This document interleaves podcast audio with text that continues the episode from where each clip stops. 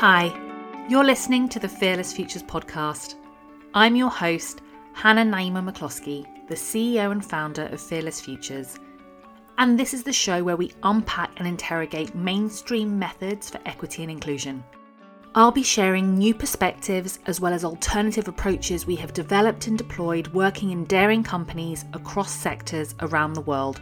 Each week, we will explore a new angle you won't want to miss. So stick around. What is a system of oppression? Across all of our Fearless Futures podcast episodes, you'll hear us talking about oppression. We'll be using this term a lot. And so we think it's really important in our work in companies, in the programs that we facilitate, that we have a shared definition and a shared understanding of this term. This episode will be precisely about that will be describing the ingredients, if you will, of a system of oppression. The reason why this is extremely important, of course, um, is that it really informs the analysis that we have of what's going on in our companies. And we know that having a really powerful and robust and rigorous analysis is essential for what we seek to do when we're thinking about building inclusion and equity into our organizations it's really important to have this rigorous and robust understanding of what oppression is. And so, this might be an episode that you want to come back to over and over as you're reflecting and interrogating your practice internally in your company, as well as perhaps sharing some of your thinking, your new insights with peers in your organization. There are three key parts to a system of oppression. And it's really important that in order to use the term oppression, that we know that the context and the situation that we're describing has all of those three constituent parts. If any of those are missing, it means that the criteria for what a system of oppression is has not been met. And therefore, we might need to use other words and other language to describe the phenomena in question. Words do matter, and this is something that you'll hear consistently from us at Fearless Futures.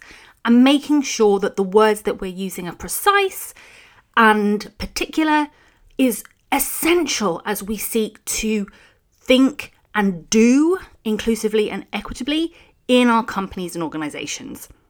Without a really strong and robust hold on the language that we're using, we can end up like um, what what moves in the wind? We can end up with things moving in the wind. We don't have a strong hold on what we're talking about, and we can get taken down all sorts of peculiar rabbit holes by people who might not be invested in the same outcomes as us.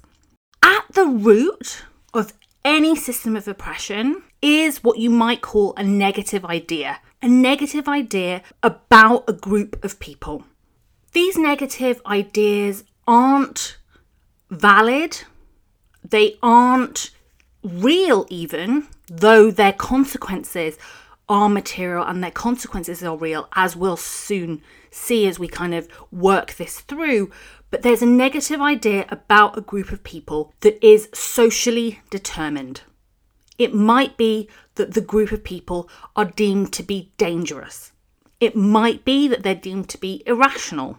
It might be that they're deemed to be lazy. And what we see is that there are particular, although sometimes similar, negative ideas held about certain groups of people who then become the subject of this system of oppression. So, by that I mean there are ideas, negative ideas that exist about women, for example. There are negative ideas that exist about people of colour, disabled people, working class people, and so on and so forth. So everything starts with this negative idea that is constructed and developed in order to create the justification for everything that follows thereafter.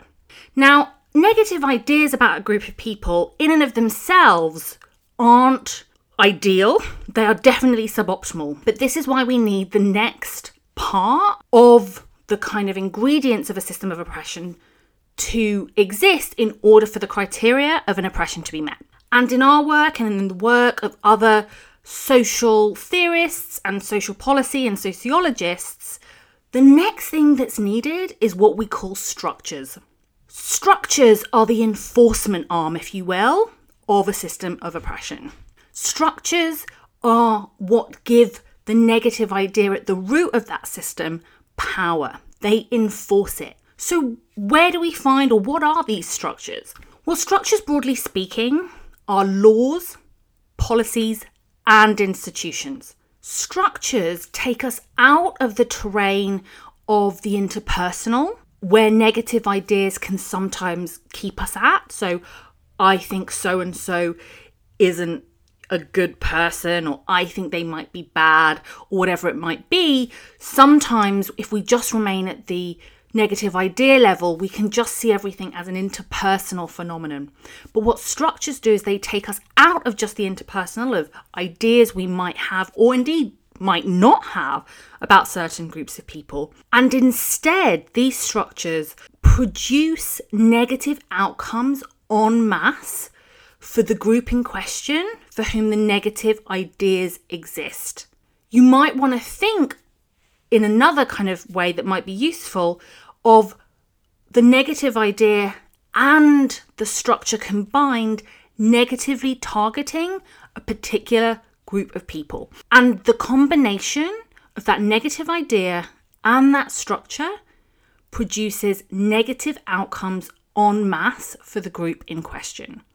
So, a negative outcome is often expressed as a proportion or a percentage, a ratio or a rate um, that distinguishes the differences between the experiences of different groups of people.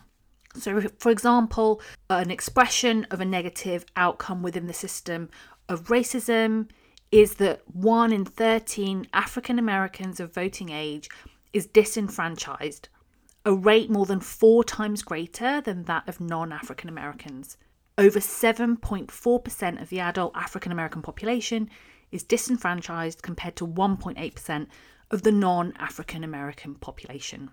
That is a negative outcome en masse for African Americans that is produced by the negative ideas at the root of this system of anti black racism that informs and then is enforced by historical processes structures that are both historical and that feed into and are lived out in the present. So, laws, policies, and institutions that then produce this negative outcome for this group of people. Let's take another system of oppression, say cis sexism, which is a system of oppression that negatively targets trans and non binary people in service of cis people cis people being those whose gender identity aligns with what they were assigned at birth. So, a negative outcome that impacts trans or non binary people is that, according to the Fundamental Rights Agency in Europe, one third of trans job seekers encountered discrimination. And the rate of trans people in paid employment is only 51%, compared to 68% of the general population. So we see that trans and non binary people are disproportionately unemployed. So let's work this through using our system of oppression framework. The negative ideas that exist about trans and non binary people might include that trans and non binary people are pretending, they're tricking people, that trans and non binary people aren't normal, that trans and non binary people are deviant, or that trans and non binary people are spreading a dangerous ideology. Now, I want to be clear that these negative ideas don't exist if we personally adhere to them or believe them. They're an idea that exists at the root of a system, out with and external to our own personal or individual views okay? But it's an underlying logic that's embedded within the system. And you personally don't need to subscribe to that particular negative idea about a group who experience oppression for that to still be a reality in which that group are living and that exists and is perpetuated within that system of oppression. And that's really important. So, those negative ideas exist within this particular system. So, what are some of the structures that exist that enforce and give power to these negative ideas? Structures include the fact that conversion therapy is permissible across many countries in Europe, including in the UK. For most countries in Europe, for example, mental health diagnoses are required in order for trans and non binary people to have their gender recognised by the state. During the pandemic, transition related healthcare was deemed non essential and non urgent. In Hungary, for example, again during the pandemic and the kind of status of a state of emergency that was implemented, it became impossible for trans people to have their gender recognised. So that was implemented during the pandemic and remains in place in Hungary. In Sweden, for example, going back a little further rather than in the present, sterilisation was a requirement for trans people to have their gender legally recognised, and that was the case between 1972 and 2013. So these are the laws, policies, and institutional dynamics that are the structures that enforce those negative ideas that are at the root of the system and that create and produce the conditions that mean that trans people are disproportionately unemployed across Europe. The structures that I've just touched upon are just a fraction of the number that exist historically and in the present that produce this negative outcome for trans and non binary people. And it's important that we recognise that. Something I think that's really important for us to, to flag and to highlight is that a person can be subject to multiple systems of oppression simultaneously, and that that overlap and compound of multiple systems of oppression produces particularistic negative outcomes for that person. When multiple systems of oppression overlap and compound, the term that's used to describe that phenomena or to analyze it, or the tool that we might introduce to explore that phenomena, is called intersectionality. And this is a term coined by black feminist legal scholar Kimberlé Crenshaw. This episode won't be exploring this analytical tool at all in any detail. It's important that we recognize that that phenomena of experiencing multiple oppression simultaneously does exist. And Kimberlé Crenshaw's writing and theorizing was rooted particularly in what it means to experience both anti black racism and sexism simultaneously. She coined the term in the late 1980s, and it's a term that's been widely popularized much more recently. But at its root, it's an analytical tool that enables us to explore, excavate, and interrogate the particularistic ways in which systems of oppression come together to produce new realities for those who exist at that intersection. Which takes us to the next dimension of a system of oppression, which is that while a system of oppression has to have these components, these three components of the negative idea, the structure, so that's the laws, policies, and institutions, that's the enforcing arm that gives power to that negative idea, that in turn creates the negative outcomes en masse for a group of people. While that's happening, there's a simultaneous system happening, if you will, that is positively targeting a group of people who are defined as the binary or the opposite of the negative ideas associated with the group in question. So, when we're thinking about racism, for example, we might also think about the ways in which white people are positively targeted by the very same system of oppression. So instead of a negative idea that's at the root of that system, it actually has and requires a positive idea to exist about white people that they are valuable, that they are productive, that they are useful, that they are moral, and so on and so forth. And structures simultaneously enforce those positive ideas that exist about white people through laws, through policies, and through institutions. And those structures that enforce and give power to those positive ideas also simultaneously produce positive outcomes for white people. And we don't just see this in the case of racism, which produces positive outcomes for white people, but this is the phenomena of what happens across all systems of oppression. So, in the case of Islamophobia or anti Muslim racism, as we might call it, the positive outcomes come to those and accrue to those who are non Muslims or those who are not racialized as Muslim people. The same, again, just to kind of reinforce this point, in the context of disableism, for example, the positive outcomes of the system of disableism accrue and are produced for those who are constructed as non disabled.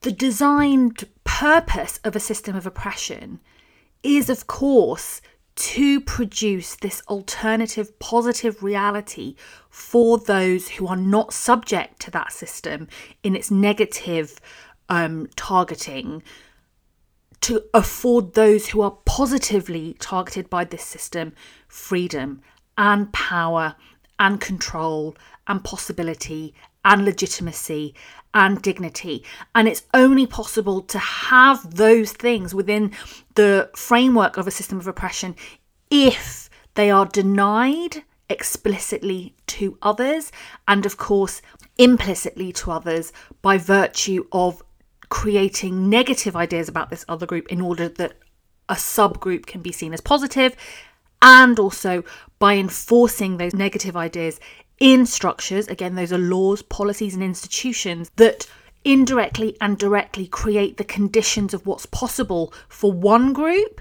in the positive and in the affirmative, and very much for the other group within that kind of binary understanding of the system that is negative outcomes en masse for that group. When we're in the space of analysing systems, therefore, we're taking ourselves out of the equation as individuals. It's no longer about what we as an individual may or may not subscribe to as an idea or a belief about another group of people. That's largely irrelevant, while it obviously does have um, certain implications at some points, obviously, in our relationships and our interactions with people. But what a system of oppression does is it creates the conditions for our interpersonal relationships. Our interpersonal relationships, therefore, simply reproduce the dynamics that exist within a system of oppression. For those who are positively targeted by a system of oppression, the system of oppression creates the default ways of being and doing with people who are also positively targeted, like oneself, and those who are negatively targeted by that very same system of oppression. And when we think about the reproduction at an interpersonal level, we also might want to think about the reproduction in the present of the historical structures that the system of oppression has generated and been generated by. So we might not think of ourselves as just existing and inhabiting um, this one particular moment. Instead, what's really useful and extremely powerful is to acknowledge the ways that structures historically developed and designed are reproduced and also get mutated through time to inform the present and the present structures that we're existing within. A structure can both directly contribute to the negative and positive differential outcomes for the groups of people who are on either side of this system of oppression. And a, and a structure can do this indirectly. So it can produce certain conditions about what is permissible or what is acceptable within our societal context. And that might be through what it silently endorses, hence the term indirect, rather than perhaps what is directly inscribed into a law or a policy, for example. Now, what's really important here is that not everything, therefore, meets the criteria of a system of oppression. And this is something that can be an area of contention because people either want to really use the word or they don't want to use the word. And that lack of precision, either way, is really unhelpful in terms of what we do in our companies and organizations when it comes to building inclusion and equity. Within the Fearless Future schema, therefore, and not just our schema, but our understanding and the kind of scholars whose shoulders we stand on understanding, ageism, therefore, is not a system of oppression. And this is something that's really an area often that people can find confusing. Now, when we say something isn't a system of oppression, it doesn't mean that there isn't a legal requirement in our companies to prevent the phenomena from existing. So, within the UK or the US, for example, age is a protected characteristic. And it means that we cannot discriminate against people on the basis of their age, i.e., we can't use it as a reason to diminish their opportunities, whether they're young or they're old or they're anywhere in between or any basis because of their age. So, age is a protected characteristic and it's something that we need to pay attention to. And also prevent people from, as I've said, being discriminated on the basis of their age. That is something that is in the law, that is something that should be attended to in your company and in your organisation. It doesn't therefore mean that ageism meets the criteria of a system of oppression.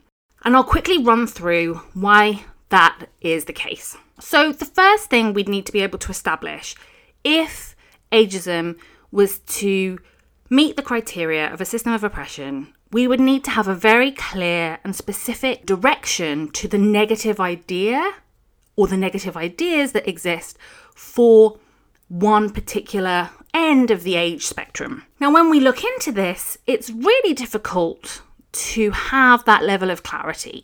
We couldn't possibly determine that there are negative ideas about young people that sort of outweigh the positives, and simultaneously, there aren't negative ideas about older people wherever we might cast that distinction of who is old that is kind of consistently held on to societally. For example, we know that in some cases, to be seen as older again, wherever we might draw that line, is to be more mature, more experienced, and to have skills that people value. On the other side, we know that there are ideas about young people being entitled and lazy and not knowing which way's up. So we see that there's a kind of pendulum there. We also see simultaneously in some contexts, for example, in the technology sector, where youth is seen as dynamic and innovative and fresh, whereas older people are seen as past it, can't teach an old dog new tricks, and other such ideas. If we go even further down the age spectrum, we might even see some really damaging ideas about the elderly. And as we've seen during this global pandemic, for those who are listening, you know, we're currently situated in 2020, ideas about the elderly being people that we can discard and dispose of is obviously an extremely toxic and dangerous idea, connected very much to ideas and practices that are eugenical and disablist at their core. So the negative ideas piece kind of goes both ways. It's really difficult to have the clarity that we might have with other systems of oppression. That is a requirement. The next thing we need to be able to determine with a system of oppression, if we were to see ageism within that category, is we'd need to be able to establish structures, so those laws, policies, and institutions that negatively targeted one group of people on one side of the age spectrum over another. And here it's also a really tricky arena to, to get a handle on. So, you know, I'm thinking, I'm thinking about the fact that when we look at voting age, ages of consent, we actually see that it's young people who are disenfranchised. On the other hand, we see that our lawmakers are disproportionately older. You know, you don't have 19 year olds um, making decisions by and large in our governing institutions, whether that's in Parliament or in the Senate or the House of Representatives. So we have a skew in that direction. In the UK, there's also different levels of hourly wage at a national minimum standard if you're young to if you're old, where it's lower if you're young. Again, that's another way of potentially exploiting or extracting value from young people in service of older people. So it's really difficult to see structurally the ways in which older people, which is typically how the term ageism is used, are negatively targeted both at negative ideas and at a structural level in order for the conditions of ageism to be met. When we look at issues like unemployment, for example, we actually see that young people are disproportionately unemployed, and that's a negative outcome that kind of emerges if we were to kind of work through the negative idea plus structures into negative outcomes process that kind of is required for a system of oppression to be met. So, when we look at it in the round, where you could end up is that young people are those who experience ageism. And if we were to see ageism as a system of oppression, it would be young people who would be negatively targeted by the system of oppression in service of older people, because that's the way in which the criteria enables us to kind of come to some sort of conclusion. That obviously isn't how the term is generally used in conversation or in workplaces. When people say, oh my God, that's ageist, they typically mean, oh my goodness, um, somebody saying something mean or um, unpleasant about an older person. I want to just emphasize that it doesn't mean just because something doesn't meet the criteria of an oppression that it isn't something we need to have an eye on and focus on under equality law, for example, in our particular jurisdiction. That is really, really important no matter what. What it does mean is that the levers that we are required to pull in order to shift outcomes are going to be very different when it's an oppression to when it's simply a prejudice or just a negative idea that might exist about a group of people. The kind of resource that's required, the level of analysis, the kind of mode of intervention is going to be really different to build equity for a group of people in your company who experience oppression versus those who experience negative ideas alone without the additional structural reinforcement and power that we've described that comes through the historical process into the present of laws, of policies, and of institutions that produce those negative outcomes en masse for a group of people. Thank you for listening to the Fearless Futures podcast. If you like what you hear, be sure to subscribe, rate, and share this episode with a friend. If you're interested in learning more about the work that we do at Fearless Futures, please visit our website, fearlessfutures.org. Till next time.